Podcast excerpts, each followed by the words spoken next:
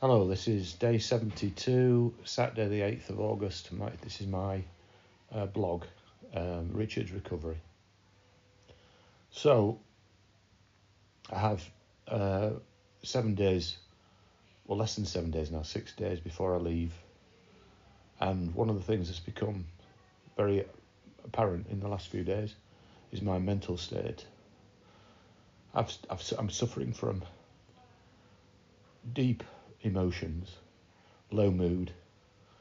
I'm on the edge of tears virtually all of the time.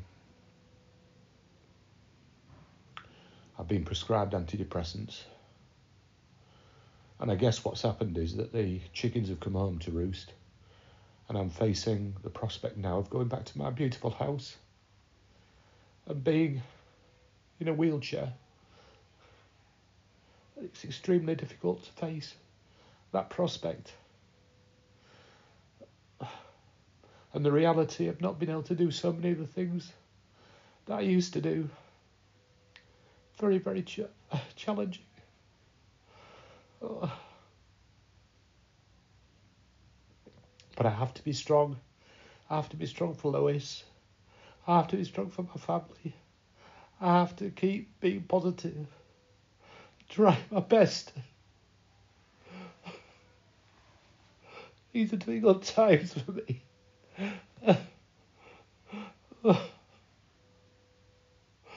I really don't know how I can stop this at the moment. I feel it. I feel it like it's out of control, and I'm sure it'll pass. And I'm sure my quality of life will improve. And I'm sure eventually I'll gain more control and I'll recover more. But I am quite frightened. I'm frightened by the prospect of being a wheelchair user for the rest of my life. I would hate that. So, at the moment, I am in emotional turmoil.